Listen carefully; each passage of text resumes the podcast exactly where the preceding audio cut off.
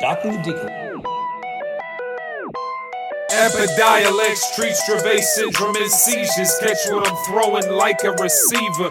Does all this and still federally illegal. What it doesn't treat though is the measles. They say that it's pretty safe for people.